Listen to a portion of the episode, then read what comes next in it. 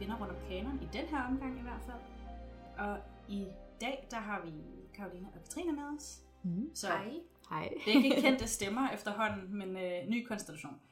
Øh, og de har taget igen to øh, forfattere med til os, som de skal fortælle os Mhm. om. Så jeg vil overdrage ordet til, til dem, så de kan fortælle jer, hvad det handler om i den her uge. Tak, mange tak. Øh, jamen, øh, den her uge har vi et, et sådan bredere tema, som hedder øh, politisk virke. Øh, så vi har nogle forfattere med, som har haft en form for politisk virke, eller sådan magt, øh, eller har haft en eller anden indflydelse på deres land, Ja. eller Hmm. hvordan man kan, kan sige det. Ja, og det kan jo Øhm. være, det kan man sige, det, det er jo ikke noget, man normalt forbinder med kvinder på den måde. Eller det er i hvert fald lidt mere Nej. sådan under, under radaren, at de har haft indflydelse. Så jeg glæder mig vildt meget til at, at høre, hvad I har med. Mm. Ja, jamen jeg vil starte. Det er Karoline, hvis Yes. I øh, ikke kunne huske det. Jeg har en forfatter med, som er nulevende. Øh, og hun hedder Shanush Pasipur. Lidt en mundfuld. Ja. Øhm, Ikke dansk. nej, ikke dansk. og hun har, er netop sådan en, en forfatter med et interessant politisk virke, fordi hun er blevet fængslet for det. Hun har skrevet op til flere gange. Øh, men blandt den almene befolkning, øh, hvor hun er fra, der er hendes litteratur enormt populær. Okay. Og hun er fra Iran. Kunne man måske høre på navnet, men... Øh, Øh, jeg vil, jeg, jeg ved ikke, altså, jeg var sådan, det kan være alt fra, altså sådan, ja, Ty- Tyrkiet til sådan Kina. Ja, det er vel, jeg kunne vælge. Men hun er i hvert fald fra Iran. Hun er født i 1946 i hovedstaden i Teheran. Og hun er, sådan- altså, hun er nulevende. Hun, Mm. mm. hun lever stadig i dag. Og Er hun, hendes, st- lever hun stadig i Iran i dag? Nej, det gør Okay. hun ikke. Det kommer jeg til. Super. Hendes øh, mest populære værk, som også er det, vi har i en dansk oversættelse, hedder Kvinder uden mænd. Uh, den tror jeg, jeg har hørt om. Mm. Ikke også? Ja. den er Eller også nemlig, en mænd uden kvinder. Det er der også en, Ja, der hedder. det er noget det, er, øh, det er en Hemingway, Ja. øh, men den er jo klart inspireret, mm. eller den har i Mm. hvert fald titlen af ligesom et Ja. til, Ja. Til det, for at tale om det modsatrettet. Ja, ja, ja. Øhm, men den er, den er oversat, den er fra Gyldendal, tror jeg, i den danske. Det var i 19, kan det passe? Ja. Den kom på dansk. Den er også for nylig også. 17 Den er... eller 19. Okay. Det Og den, ja. den fik Ja. også ret meget øh, opmærksomhed, ret meget så det giver også mening, hvis du kender Ja. den. Og den blev også filmatiseret. Okay. Øh, i sådan, altså det var sådan næsten lidt en kunstfilm. Ja. Og der blev lavet en udstilling på Aros. Jeg tænker på, Øh, den blev sikkert vist herinde. Øh, Helt Øst ikke Paradis, Øst øh, Paradis. Biografen, som ligger her siden af, hvor vi optager. Jeg tror faktisk, den ligger på filmstriben. Okay. Filmen, så det man tror kan, jeg også. altså, man kan gå ind, Fedt. og den hedder Så er bare Kvinder uden mænd, så Ja. ja. den kan man i hvert fald gå ind og finde. Og det er hendes mest populære værk. Det er ligesom det, man kender for hende, hende for. Men øh, hun har skrevet rigtig meget, og hun begyndte at skrive øh, som ung, og allerede som 16-årig fik hun sine første ting udgivet, noveller og artikler og sådan mindre Mm. ting. Og hun startede, altså ud over at skrive, så har hun ligesom haft en lidt øh, altid karriere. Hun har også lavet andre ting. I, fra 1967 til 1974 var hun redaktør og producer på iransk tv og radio. Okay. Iranian National Television. Øhm, Yes. Så det var ligesom der, hvis man hun... kender det, så... ja, ja, hvis nu det var. øhm, hun var producer på et program, der hed Rural Women, som var meget sådan socialt fokuseret. ja. Og den stilling sagde hun op fra som øh, i protest imod, at der var to øh, aktivister, journalister, poeter, øh, som var blevet, de var blevet tortureret og henrettet af den nationale sikkerheds- og efterretningstjeneste. Så i protest mod Ja. ja. den hændelse sagde hun op fra sin stilling øh, som producer. Og øh, efter det blev hun øh, smidt i fængsel i 54 dage. Vildt. Så altså, det er ligesom sætningen Ja, for ja. ja, hendes liv, føler jeg. Og så da hun var 28, der udgav hun sin første roman, en fuldlængde roman. Hun havde tidligere, øh, før det her, havde hun også udgivet nogle kortere tekster til børn og novellesamling. Og, men så hendes første roman kom i 1974, og den hed The Dog and the Long Winter. Og hun studerede sociologi på universitetet i Teheran, og efterfølgende så rejste hun til Frankrig, okay. og studerede kinesisk filosofi og sprog Spændende. på Sorbonne Universitetet i Frankrig. Så hun har været lidt rundt Ja. om alle mulige forskellige emner.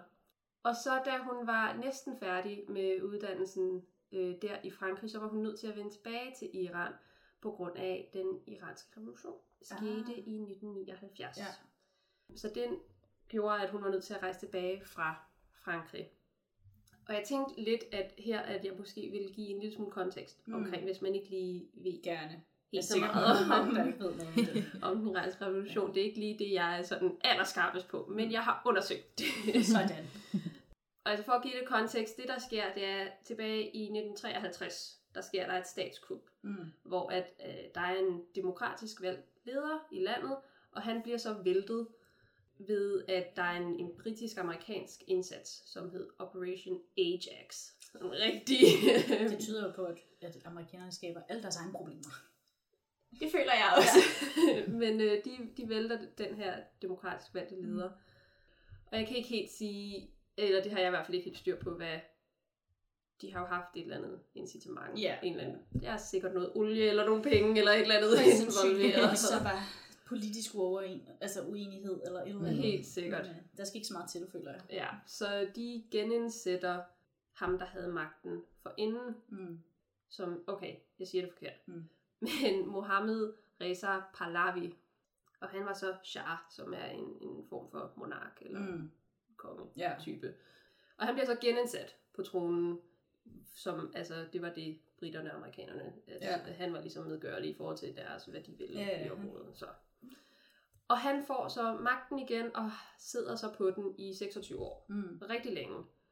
Og han øh, kører et enormt strengt regime. Altså, han fængsler alle, der taler imod ham, Ja. ja. politiske aktivister, og det ene og det andet og det tredje, og han fører en meget stram censurlovgivning, hvilket også selvfølgelig vil påvirke en forfatter som Klart. Parsipur, Og at en, der arbejder i ny, nyheds... Øh, lige præcis også det, Virker, øh, hvilket jo selvfølgelig også er derfor, hun siger op fra den Mm. mm. stilling der, hvor hun arbejdede.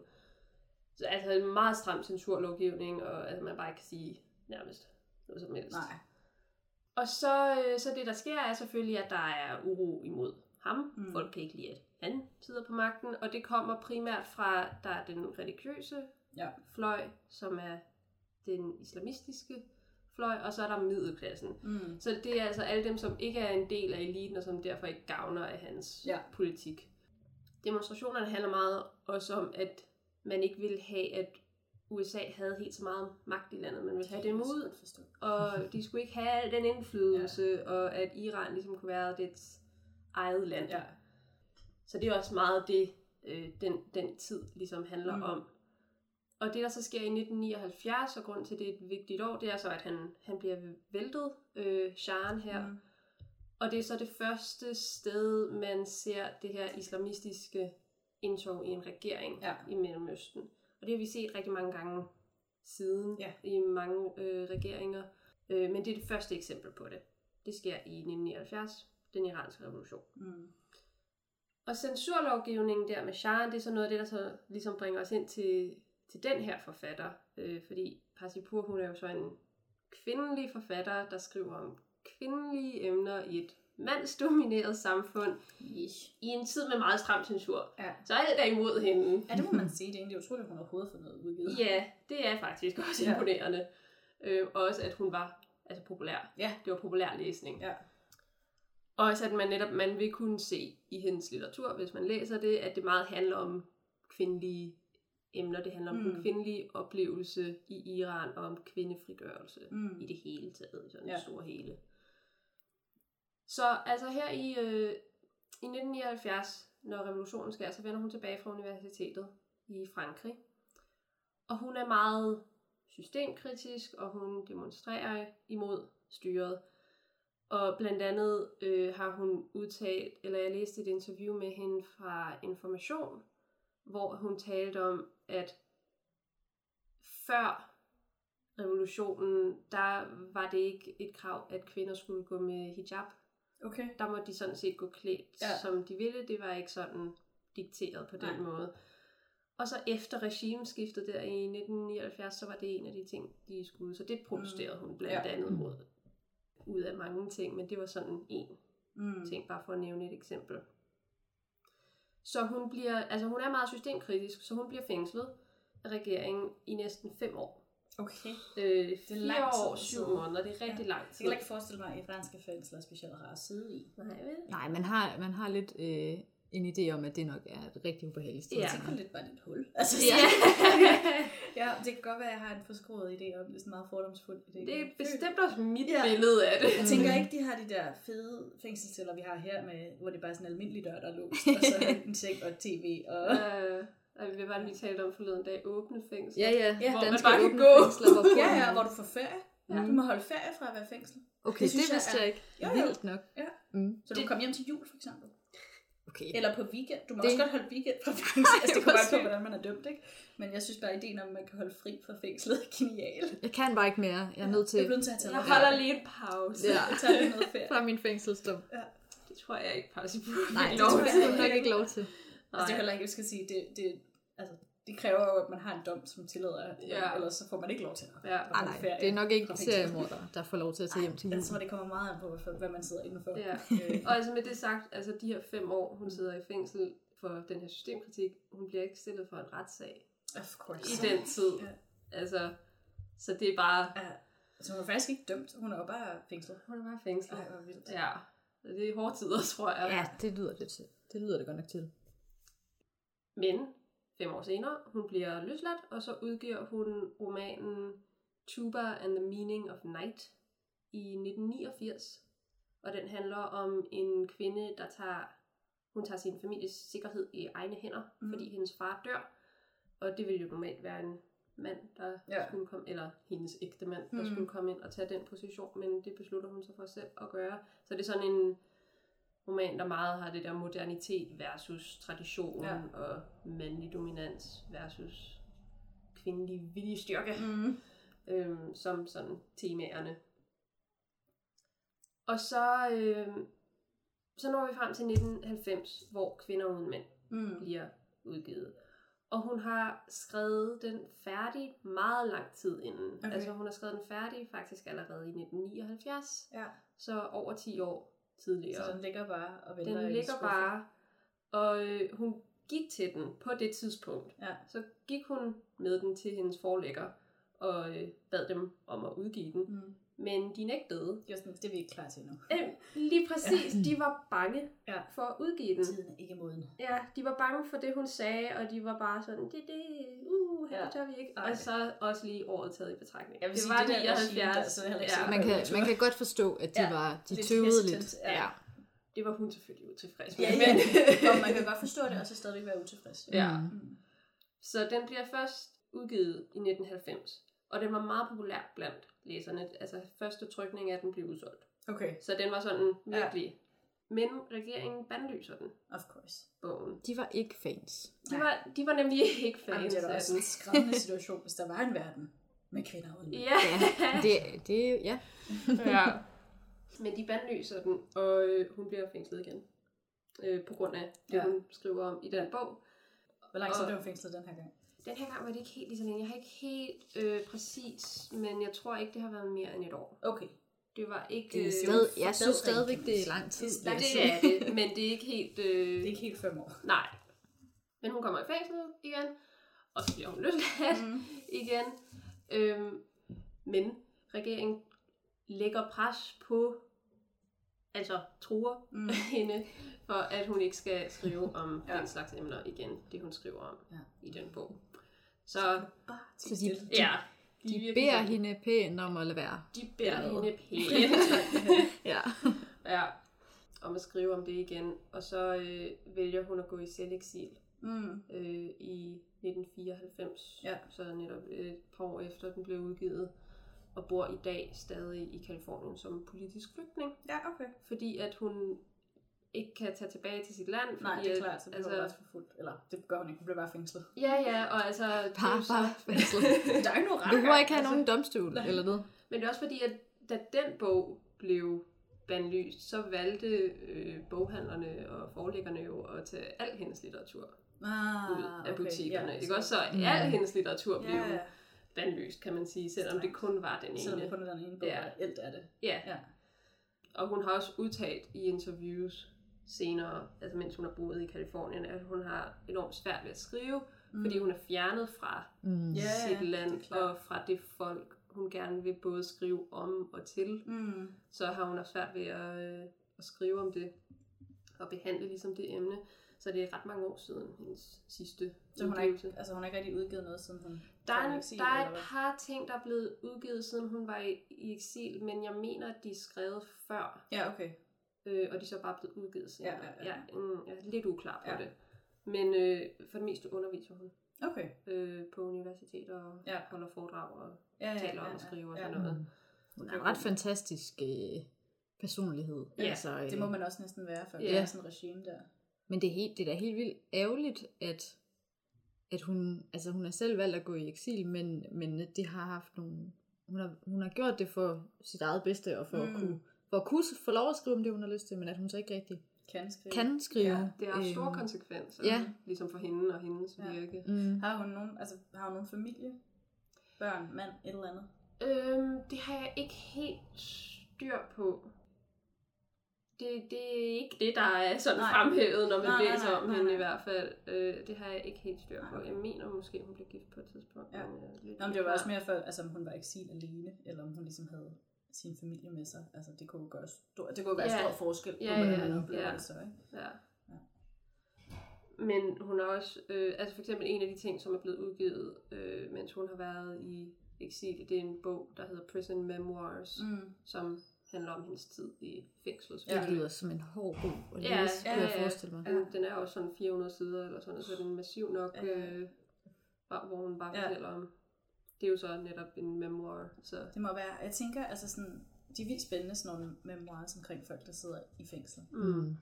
Men de skal virkelig kunne sige meget om deres indre tanker, for det ikke bliver meget ensartet.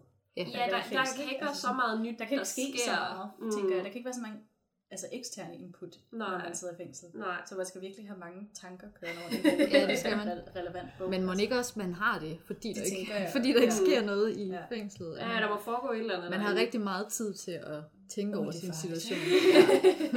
Ja, det kan gå rigtig galt. Ja.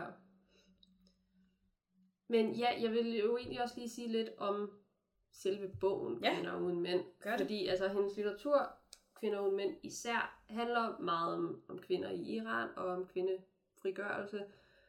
Og kvinden er ligesom i centrum af hendes forfatterskab, og den udtrykker en meget sådan en feministisk grundholdning. Mm. Selvom hun ikke ser sig selv som en feministisk forfatter, det er bare et element af Mm. det, hun skriver. Øhm, Ser hun sig selv som feminist? jeg tror ikke, hun er så glad for betegnelsen Nej, okay. feminist, men altså, det, er, det er klart en del af det, hun Ja. skriver. Jeg tror ikke, hun sådan skyer væk fra, at det er hun sikkert, men Ja. jeg tror ikke, hun, hun er specifikt betegnelsen feminist, bruger hun ikke om sig Mm. selv. Nej, Ja. men værdierne har hun nok. Ja. ja.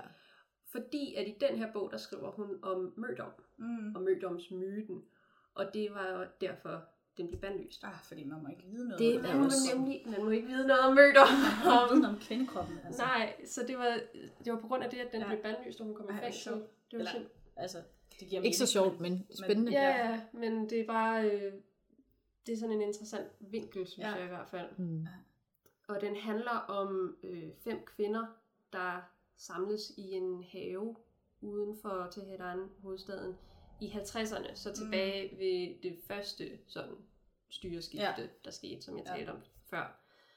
Øh, hvor den ene, hun er en rig enke, som måske eller måske ikke er involveret i hendes mands død. Åh, oh, selvf- Øh. yes, selvfølgelig.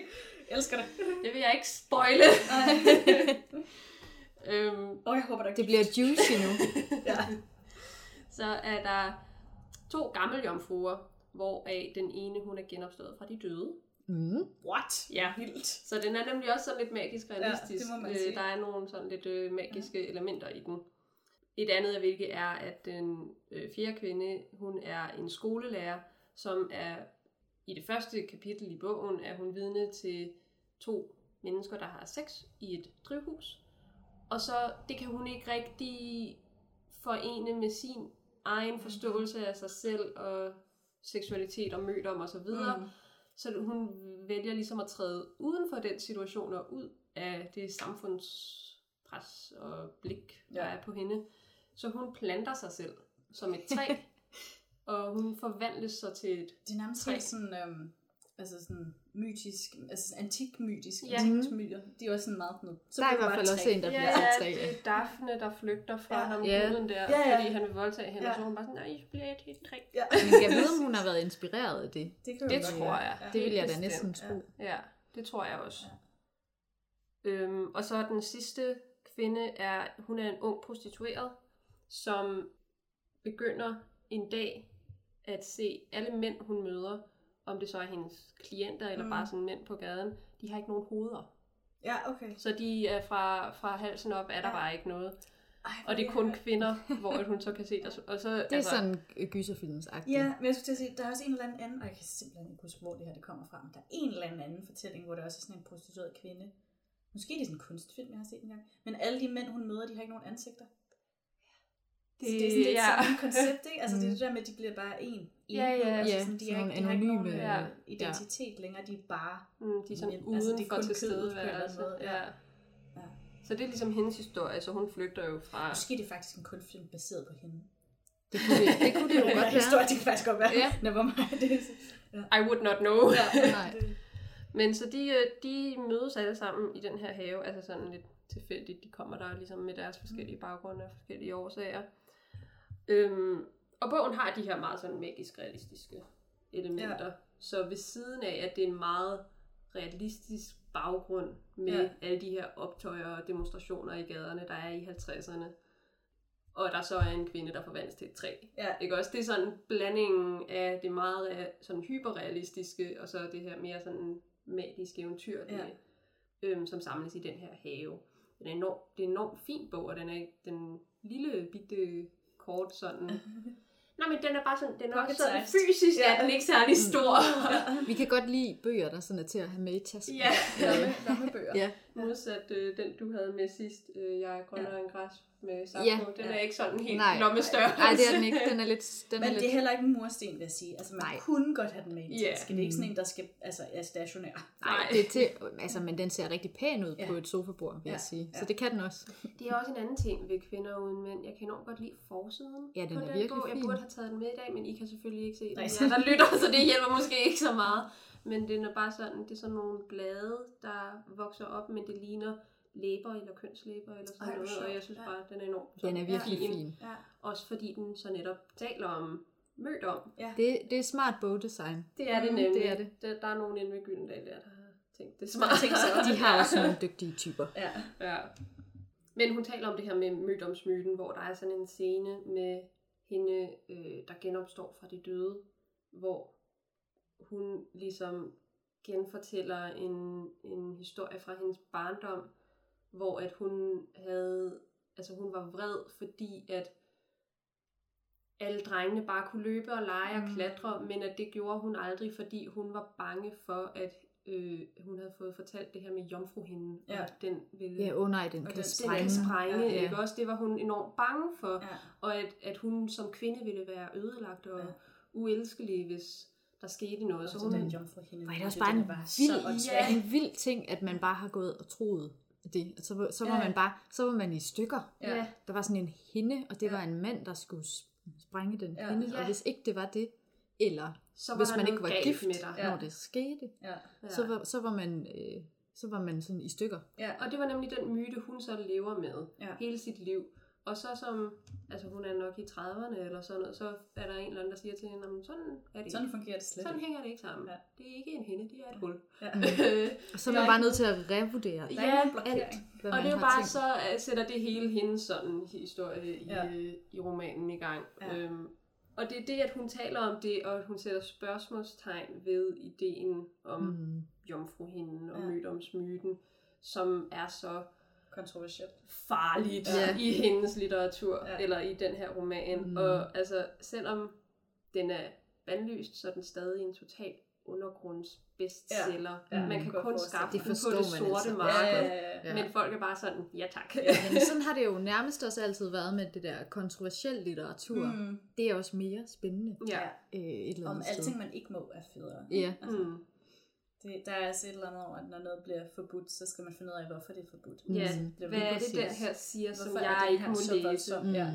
Ja. Men også vildt, altså, ja, bare vildt, at det er, fordi hun egentlig i virkeligheden bare informerer kvinder lidt om, hvordan deres krop virker. Mm. Lige præcis, Så, hun går øh, bare ind og siger, altså det her sådan det Ja. rent Ja, faktisk det, er. her, det er sådan, det fysiologisk virker. Ja. Men er det så fordi, at det på en eller anden måde er give magten lidt tilbage til kvinderne? Er det det, der er så Og det tror jeg. kontroversielt Det ved det? Ikke? jo, sådan, altså frygt er jo et virkelig godt mm, øh, redskab for at holde folk der, hvor du gerne vil have dem. Mm. Ja. Og hvis kvinder altid er bange for, at de går i stykker, og derfor ikke er noget værd, og Hvis så ikke de bliver gift med en mand, og så er det altså, sådan, ja. og, og får brudt den der hende inden, Mm. så, øh, så kan du kontrollere dem i lang, mm. langt større grad, end hvis de godt ved, at det er noget lort. Altså det, Mm. mm. det er totalt løgn. Det, Så man kan godt- man Ja. for eksempel trækker trådet tilbage til den anden roman, der jeg nævnte, Mm. mm. uh, Tuba and the Meaning of Ja. the Night, hvor det bare er en kvinde, som tager en position mm. mm. i hendes fa- egen familie. Ja. Det er ikke fordi, hun påvirker en masse andre mennesker eller noget, Mm. mm. men en position, som nok burde have været en mands, Ja. ifølge samfundet. Ja, ja. Mm. Mm. Kulturen, Ja. traditionen, ja.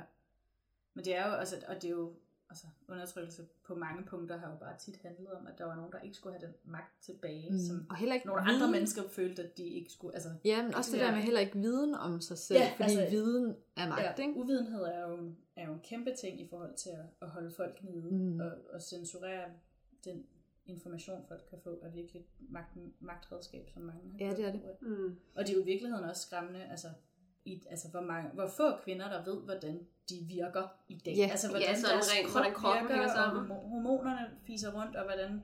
Altså alle de der ting, det er jo faktisk virkelig skræmmende, hvor få kvinder, der egentlig ved, hvordan det fungerer i dag. Og det er måske ikke så stort et problem i vores danske samfund. Der tror jeg alligevel, vi er sådan Vi relativt er bedre til det end mange andre steder. Ja. Men, men der er jo mange steder, hvor folk ikke er klar over, hvordan, altså, hvordan befrugtelse foregår, eller hvordan, rens, altså, hvordan vores krop renser sig selv ud, og mm. alle sådan nogle ting. Ja, altså hvis man tænker på et sted som Iran, Ja. ja. der er jeg sikker på, at det ikke er... Der er nok slet ikke noget, der hedder som- seksuel undervisning i skolen. Nej, det tror jeg bare er religion. Det ved jeg ikke, vil jeg sige. Men, øh, men, øh, så det er også fordommen, der Ja, taler det er jo her. det, Ikke? ja. Men, men i forhold til, hvor, hvor voldsom det reaktionen, det tidspunkt. tidspunkt, så tror jeg, hvor Nej, det i voldsom reaktionen altså, var til det, Ja, og vi det tænker jo, som det er 30 år senere, at det er Ja. lidt anderledes. Ja. Altså, Det kan man da Ja, håbe i det hvert er- fald, ikke? Men det altså, at det, fordi det er alligevel noget, vi tænker sådan er rimelig uskyldigt mm. at skrive om. Det ville det være her, ikke? Ja. Øhm, men det har det bare overhovedet ikke været Nej. der. Og så tænker man, okay, men så, så, så underviser de i hvert fald ikke i det i skolen. Nej, det, i hvert fald ikke den bog. Nej, det tror jeg bestemt ikke, det gør. Men den er så en undergrundsbestseller, så de får Ja. jo fat i den alligevel. Altså. Det er godt. fantastisk ved, Mm.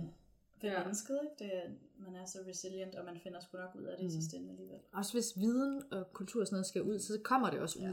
Og så må det være rigtig svært at censurere noget i dag. Altså, i Ja, dagens det er jo også verden, Ikke? Fordi du bare Så kan man godt tage det ned nettet. fra Altså, hylden i boghandlen, ja. men så kan man finde det online. Ja, præcis. Ja. Eller så kan du få nogen til at købe det i landet ved siden af, og så tage den med på tur. Altså sådan, det er ikke... Mm.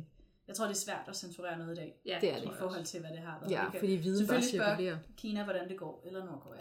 Men jeg tror, det er svært at censurere. Ja, I det tror jeg også. I, ja, i vores sådan samfund kan man Ja. ikke rigtig. Nej, men også, jeg tror, altså, måske det, det kan godt være, at der er nogle dele af samfundet, der så ikke får, får frem, altså finder frem til de informationer. Mm. Men hvis nok mennesker gør det, så, det er jo, så virker censuren jo ikke. ja. Så det er jo, altså, så bliver den irrelevant på en eller anden måde. Ikke? ja. Mm. Men ja, faktisk, hvis, jeg ved ikke, hvornår det her afsnit udkommer, men øh, hun kommer til øh, øh, Litteraturfestivalen her i Aarhus i juni. Så tror jeg, det kommer ud inden. Ja. Nå, men det jeg ved jeg ikke helt, hvad jeg skal lade Jeg regner stærkt med, at det kommer ud inden, Men i, inden øh, da. Så i det, juni 2022 Ja. var hun på programmet til... Så hvis vi alle sammen får lov til at, at deltage på grund af, altså fordi corona mm. har vi så besluttet ikke eksisterer. Det, Ja, ja, Jamen, det er forsvundet til den tid. Ja, Ja, fordi det bliver sommer igen, så eksisterer det ikke længere. præcis. Øh, Men jeg er i hvert fald bare stor fan. Ja. Jeg, Mhm. jeg var meget excited, Ja. da jeg Det er også så Jamen, hun er også helt vildt inspirerende. Jeg skal i hvert fald med. Ja, Ja. Så Det det er i hvert fald en opfordring herfra, at hvis Ja. man skal til litteraturfestival til juni, så skal man i tage og, Aarhus. Ja. og høre slash se hende, Ja, når hun kommer.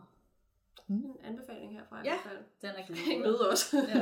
ja, ja, det kan jo være. At, øh, jeg er sikker på, at øh, altså, I er blevet store nok til tid til, at litteraturfestivalen også har indset, at de skal være med.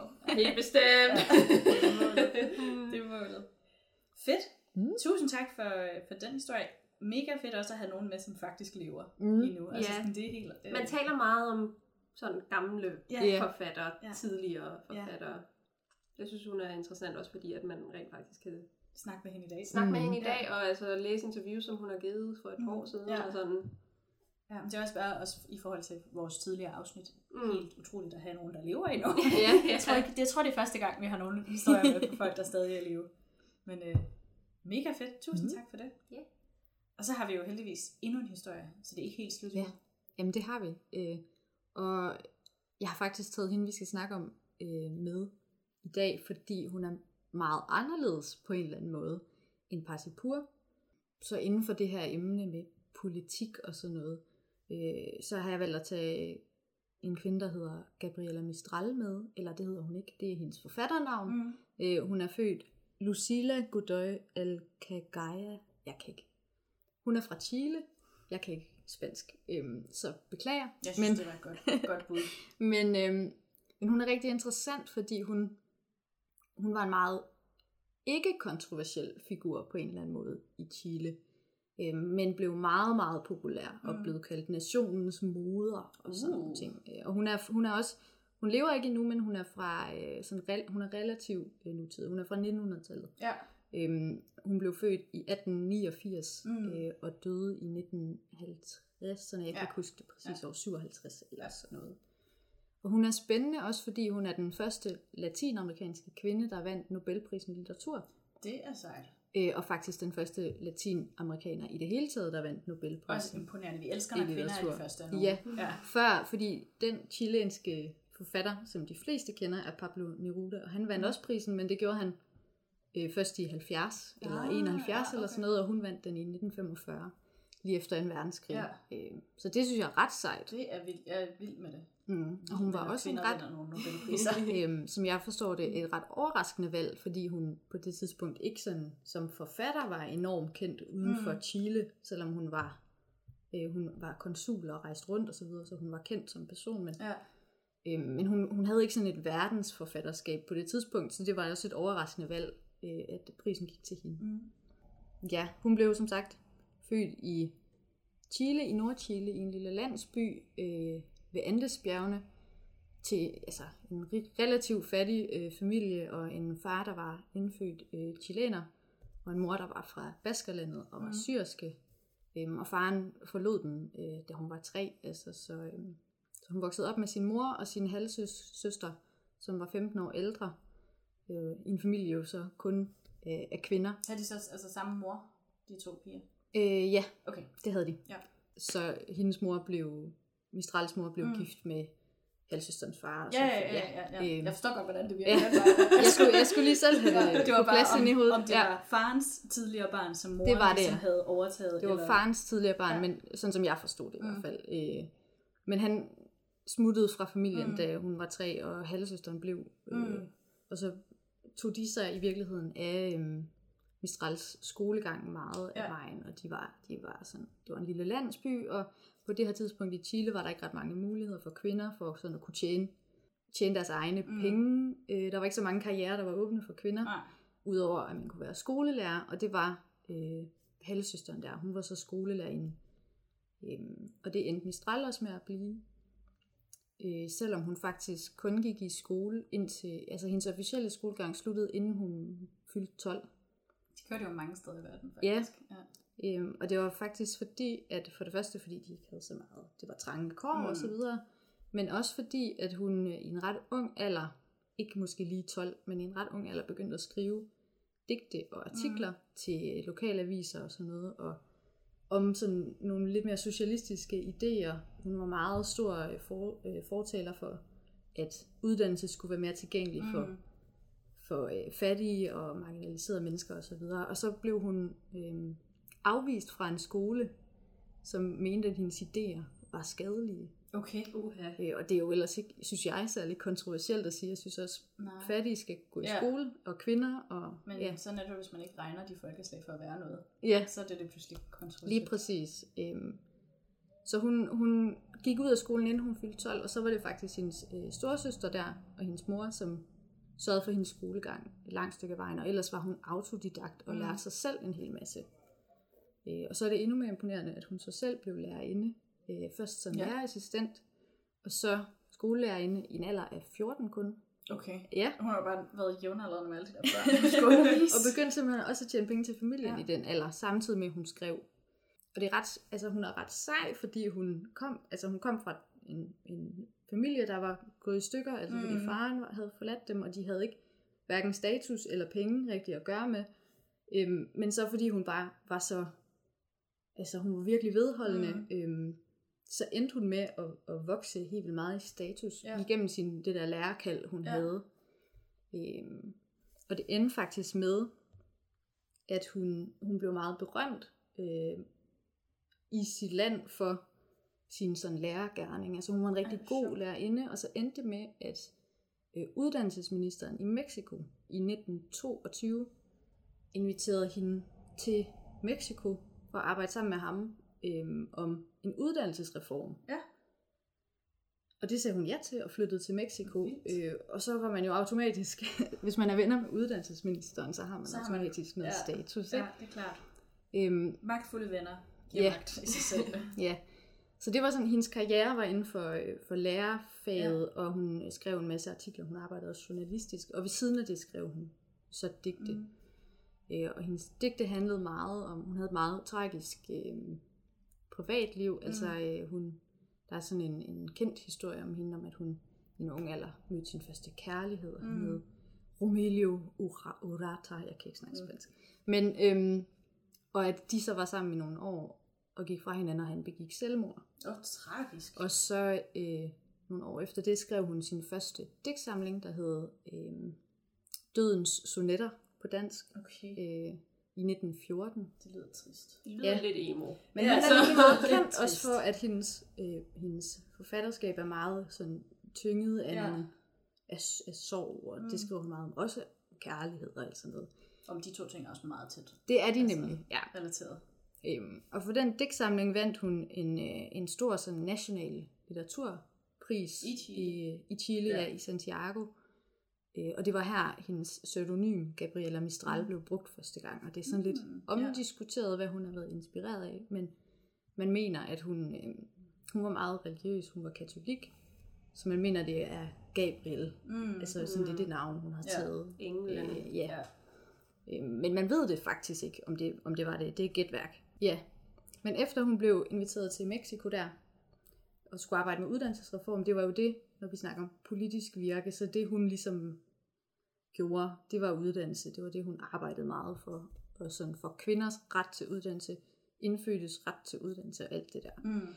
Øhm, og efter det, så blev hun bare endnu mere øh, respekteret, kan man sige, og hun blev øhm, blandt andet inviteret til, nu skal jeg lige sige det rigtigt, inviteret til at repræsentere Latinamerika i det nye Institut for Intellekt- Intellektuel Samarbejde for the League of Nations. Det er også en mundfuld. Det er en mundfuld, ja, øhm, hvor hun flyttede til Frankrig. Så hun har været meget verden rundt. Efter det her blev Mm. hun den første kvindelige konsul, konsul for Chile Det er også øh, en 32. Ja. Jamen altså, hun Men har også, altså, simpelthen... når man tænker på, at hun er, gik i skole, hun var 12. Mm, altså, Det er vildt imponerende. det er helt vildt imponerende. Og så rejste hun øh, rundt som diplomat og konsul øh, for Chile i mange år. Mm. Øhm, I hele øh, Syd- og Mellemamerika. Og USA også, tror jeg. Og, øhm, og Europa. Hun har også været i Danmark, læste jeg. Jeg kan bare ikke lige helt huske, hvornår. Sejt. Øh, Lille Danmark. ja, Men Chile og Danmark har også sådan et sjovt sammen, altså sammenhold, mm. Mm. skulle jeg til at sige. Der er sådan nogle relationer mellem Chile og Danmark, som er sådan lidt... Ved ikke, hvorfor vi har dem, men det har vi. Ja. Ja, Jamen, det er ret sejt. Altså, og en anden ting, hun har gjort, som jeg synes var vildt imponerende at læse, er, at hun, øh, hun lavede sådan nogle appeller til FN mm. om, om det her med børns ret til uddannelse. Ja. Øh, og det var faktisk nogle af dem, der var grundlaget for UNICEF. Okay. Eller en grund til, at UNICEF ja. blev startet. Nej, det er vildt. Er det ikke sejt? Jo, det er sejt. Jeg alle synes virkelig, UNICEF. jamen, Ja, jeg ja, synes, jeg ja. synes virkelig, hun er imponerende. Men det Øhm, er altså sjovt, fordi... Eller, der er jo, fordi Astrid Lindgren er jo også en forfatter, der virkelig har talt for børns rettigheder, mm. Mm. og som også har været meget politisk aktiv inden for det. hmm. Så det er fedt at, se, at der er flere altså, Ja. af de der hvad det hedder, forfattere og forfattertyper, som har altså som også får noget gennemført på en eller anden måde, Mhm. som faktisk øh, har, har virkning på, på dem, de Ja. kæmper for. Det er nemlig, altså jeg synes virkelig, det er imponerende. Også fordi hendes, hendes digte faktisk er, de, de er nærmest slet ikke politiske. Eller det er i hvert fald ikke det indtryk, man får, når man læser. Det ligger under overfladen, Ja. hvis det er. Så hun er sådan en lidt sjov karakter på en eller anden måde. Ja, sådan dobbelt. Øhm, og hun var heller ikke, altså det, er også det, det kommer vi også til, at hun blev også lidt, fordi hun, hun havde nogle holdninger om børn og alt det der, men hun var for eksempel ikke, man kunne ikke kalde hende sådan en feministisk forkæmper i dag, i hvert fald ikke, hvad vi ved af. Så hun var mere, hendes værdier var mere sådan acceptable Ja, i Chile. ja, ja, Øhm, moderat. Ja. så, og i 1945, der vandt hun så Nobelprisen og fik den overragt i Sverige Mm. af kongen. Det skal man jo. Det skal man jo. Sådan foregår det. Sådan er det jo. Ja. Hvad vandt hun den for? Altså, hvad for et værk vandt? øh, Hun vandt den, uh, jeg er faktisk ikke helt sikker. Jeg tror, hun vandt den for øhm, en digtsamling, der hedder... Ej, jeg skal også på at sige det, hvis det så ikke passer. Det er lige bare øhm, fact-check det selv. Øh, ja. Øh, hun havde i hvert fald en digtsamling, der hed Desola- Desolation. Mm. Øh, men hun har, har flere digtsamlinger. Øh, Men det er jo digtsamling, hun vandt prisen for. ja, det tror jeg. Ja. Det kan også godt være, det mere var for hendes forfatter. Ja, det flyver, at det var Ja. hendes karakter, der bare vandt. Øhm, Ja. øh, ja. Men så døde hun, øh, øh, der, det er 1957, kan jeg se. Mm. Hun blev syg med kræft. Øh, Igen? ja, det er bare udbredt åbenbart. Ja. Ja, er klart. øh, så hun døde i 1957 af kræft, og øh, i de sidste år af sit liv boede hun i Amerika sammen med en kvinde, der hedder Doris Dana, en amerikaner, som var hendes partner, sekretær, mm. og man er sådan lidt i tvivl om, om hun også var hendes romantiske Mm. partner. Mm. Øh, og det kommer jeg også til, hvorfor Ja. ja. hun viser sig måske være mere kontroversiel, Ja. ja. end de troede, hun var. Øh, Øhm, ja, øh, og det var så øh, Dana der, som var hovedarving og arvede alle rettighederne til hendes forfatterskab og så okay. videre. Ikke? Så, hun endnu- havde ikke nogen børn? Eller? Nej, hun havde nemlig ingen børn. Efter den der ulykkelige kærlighedshistorie ja. i starten, øh, så, så giftede hun sig aldrig, Nej. og hun fik aldrig nogen børn. Men hun adopterede sin øh, spæde niveau, Okay. øh, da han var helt lille. Øh, Juan Miguel, tror jeg, han hed. Mm. Det sagde du rigtig flot. Tak. Ja, så kan man næsten tro, du tale spansk. Det kan jeg ikke. øhm, men det gjorde hun, og ham ved man ikke ret meget om, Mm. andet end at øh, hun opfostrede ham som sin søn, Ja, okay. øh, og at han også begik selvmord. Ja, rejse. 17. Altså. Så der er en grund til, at hendes forfatterskab øh, beskæftiger sig meget med Ja. nogle lidt mørke ting. Det Ikke? er derfor, det er så kærlighed. emo det hele. Ja. Ja, det er det så heldigvis ikke det hele. Men Nej. altså sådan, ja. Så hun havde et meget tragisk liv. Og det, det er så også det, fordi så kom så den myte, man så fortalte om Mistral, det var sådan, hun var den der sådan lidt tragiske, jomfruelige, ugifte Mm. småbørns lærerinde. Hun blev sådan Ja. en helgenfigur Ja, på en hun eller er anden sådan måde. Ikke? Jomfru Maria. Præcis. Ja. Sådan et nationalt ikon for sådan, åh, det, det kvindelige, og hun var sådan selvopoffrende. Ja, det var Altså, det var sådan helt Ja, Chile ja. tænkte om hende. Ja, det var det. Øhm, hun var Det sådan, hun falder havde også ikke rigtig godt overens med den katolske tro. Ja, Altså det gør det nemlig. Ikke? Og hun, altså, ja, fordi også hun var troende ja. og så videre. Ikke? Og hun havde ikke selv børn, men hun gav sit liv til børn. Ja, ja, ja. Ja. ja. Så der var sådan en hel fortælling om hende. Øhm. Og efter hun så døde i 1973, tror jeg, så var der et kup i Chile, som så i de følgende 16 år blev et militær diktatur Mm. øh, som blev styret benhårdt af en fyr, der hed Augusto Pinochet. Jeg har lyst til at sige det på fransk. Pinochet, det er ikke dernede. Øhm, hvor folk blev... Altså det var virkelig også sådan noget med, øhm, hvis man talte imod styret, så forsvandt man. Ja, ja. Ja, Øh, ligesom med Parsifur. Præcis, ikke? Og, og jeg læste noget med, at over 200.000 chilenere var nødt til at rejse fra landet, ikke? Ja. Ja. fordi det var så hårdt. Og han og hans øh, regering og så videre, de brugte nemlig, så tog de Mistral Mm. og brugte hendes portræt på pengesedler, og brugte hende, øh, så hun var simpelthen på pengesedlerne i Chile Vildt. i den periode, men det er jo ikke hende selv, der har sagt, Nej, at hun nej. godt ville, Nej, ville det, fordi han, har brugt hendes idé, de altså brugte hende om som sådan et Ja. symbol på autoritets øh, underkastelse, ja. og sådan Ja, et meget konservativt kvindesyn. Ja. Det, ja. ja, så hun blev sådan et billede på Den perfekte. noget meget gammeldags, ja. og noget man i dag måske ikke, det er ikke det moderne feminister øh, Nej, Nej, er med. bestemt ikke. nej, det er rigtigt. Så, øh, så efter det her, og efter diktaturet så faldt, så stod hun lidt tilbage som symbolet på det her diktatur, og derfor blev hendes poesi ikke rigtig læst. Mm, altså sådan, der var ikke ja, ja, okay. nogen sådan særlig seriøs interesse for hende. Ja. fordi man så Hun hende. blev til, koblet til noget, som... Hun blev koblet til noget, som hun ikke selv havde sagt, hun ville Ja, være men som koblet gør, at til. der ikke er nogen, ja. der vil læse det, hun Mm. lavede. ja, fordi så blev hun ikke taget seriøst som Mm. digter, øh, og hun blev, ja, af feminister blev hun kastet bort som sådan en Ja. karakter, man helst ikke Associerer sig med. Ja, hvilket er helt vildt ærgerligt, fordi hun var øh, meget imod enhver form for diktatur, og selvom hendes digte ikke er politiske. Øhm, så det man ved om hende er også, at hun, altså for eksempel da hun fik Nobelprisen, så, så skal hun i sin takketale have kaldt sig selv for øhm, en datter af Chiles demokrati. Mm.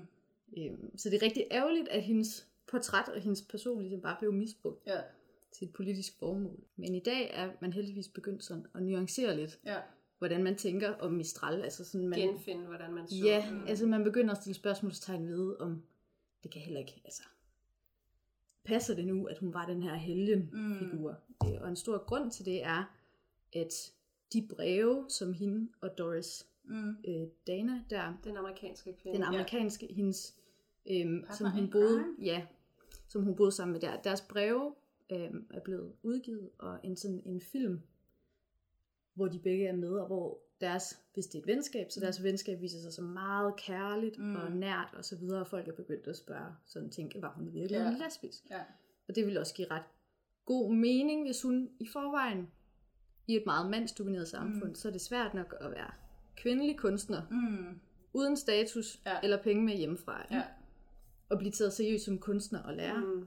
Så hun har nok ikke haft behov for, hvis hun er lesbisk, Mm. at, at flage med det. Nej. Altså det ville være rigtig svært i Chile på det her tidspunkt, at leve åbent med en afvigende, i store anførselstegn, Mm. afvigende seksualitet. Mm. Så på den måde ville det give mening, hvorfor hun aldrig modarbejdede det der Ja. myte om hende, mens hun levede. Ja, hun brugte den på sin egen måde. Det kunne man altså, godt forestille sig. Folk talte om hende som en helgen, så lå hun være med at sige, ah, men Ja. faktisk. Men også fordi Mm. faktisk, mens hun var i live, fordi hun jo aldrig blev gift, men boede sammen med en række af kvinder i sit voksenliv. Så der gik allerede sådan Ja. lidt rygter. Så, så det kan have været sådan en måde at beskytte sig selv på, Mm. mm. måske. Ja. Men øhm, vi ved det ikke. Der var også en kæmpe aldersforskel mellem hende og Doris Dana, der var Ja. 30 år Ja, eller sådan okay. noget. Så det er jo ikke sikkert, Hvem at- var ældst? Det var Mistral. Okay, ja. ja. Øhm, så de, de, det er jo ikke sikkert, at det har været mere end et venskab. Ja, men derfor kunne det jo stadigvæk, Ja.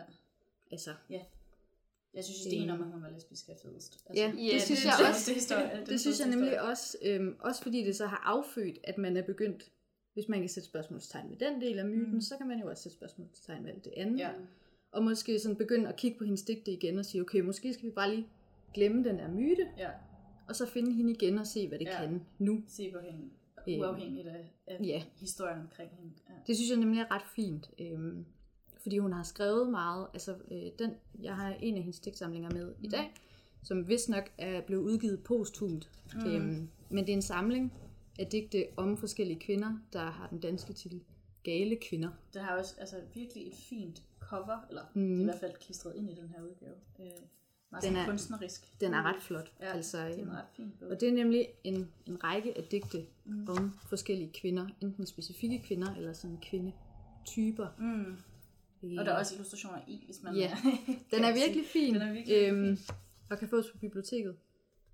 Jeg er sikker på, at man også kan købe dem et eller andet sted, men altså, Ja, den kan i hvert fald findes på... Så, så sådan digte som, som dem her, og den der, øh, hvis hun nu var lesbisk, men også det der med, at man, man er begyndt at gå tilbage og kigge på nogle af de ting, hun har skrevet, og hun, Mm. mm. var, meget, hun var socialist og sådan noget. Men, altså hun bliver taget mere seriøs nu, og hun bliver også forbundet mere med noget feministisk, øh, i stedet for det der, Ja, den konservative, Ja, ja, ja, ja, ja, jomfruelige kvinde, øh, som hun var forbundet med.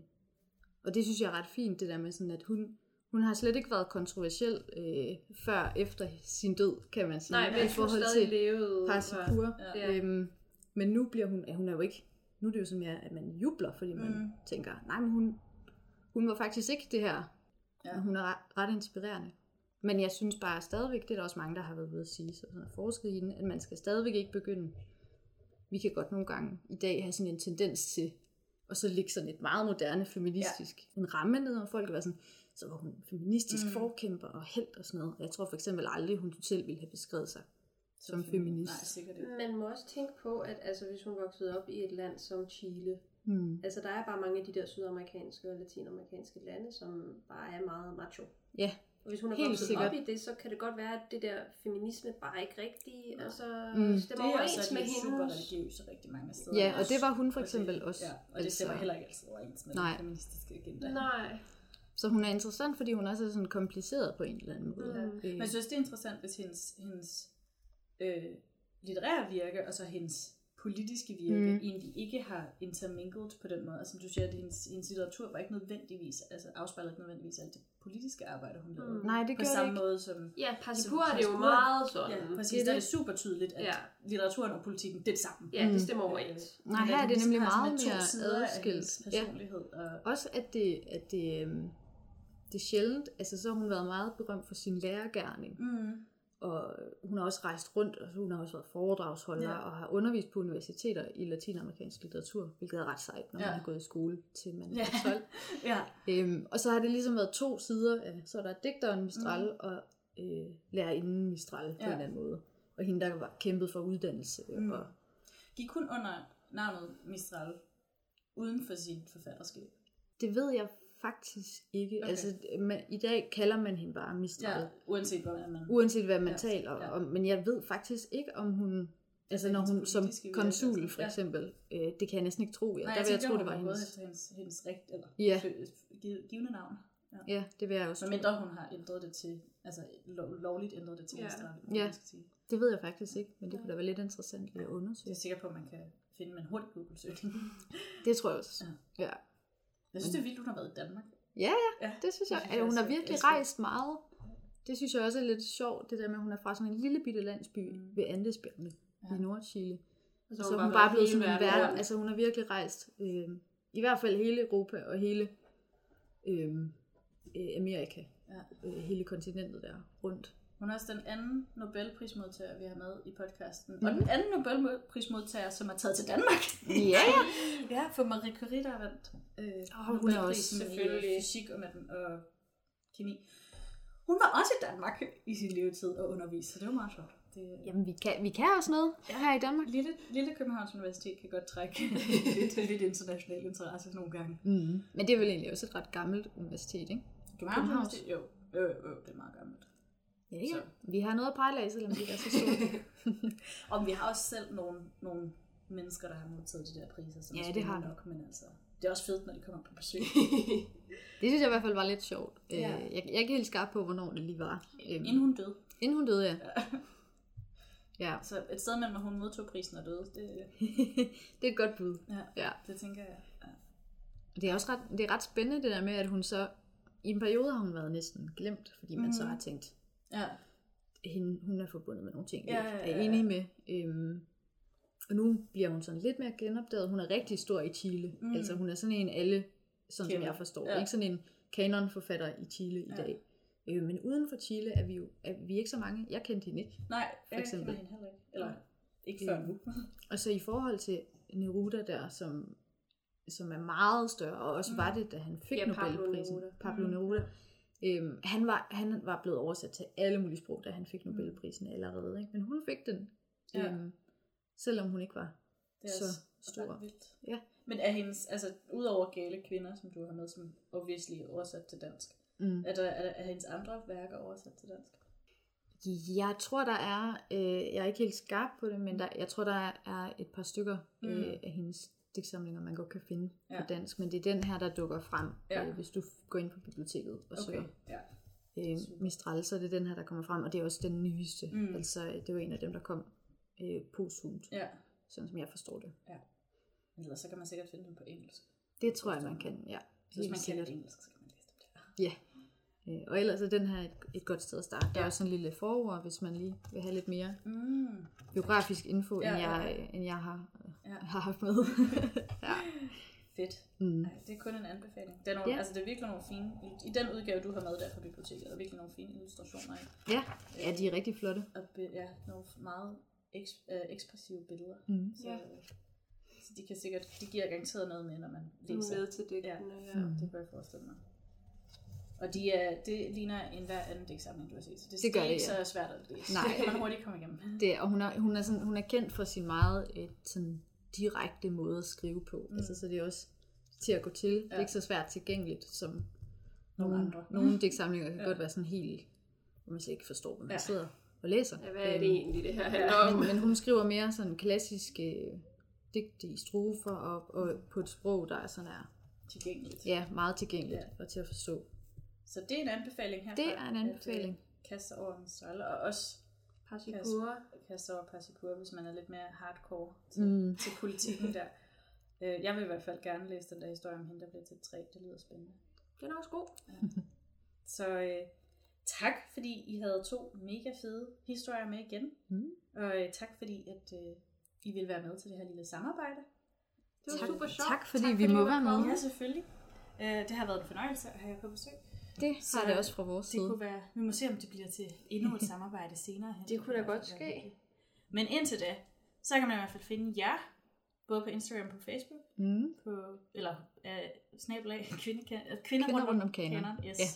Så hvis man søger det, så er sikker på, at I dukker op. Det gør vi. Og der deler I jo lidt af jeres viden og sådan bite-size informationer, Ja, Ja. lige præcis. så man kan blive inspireret til sin næste læseoplevelse.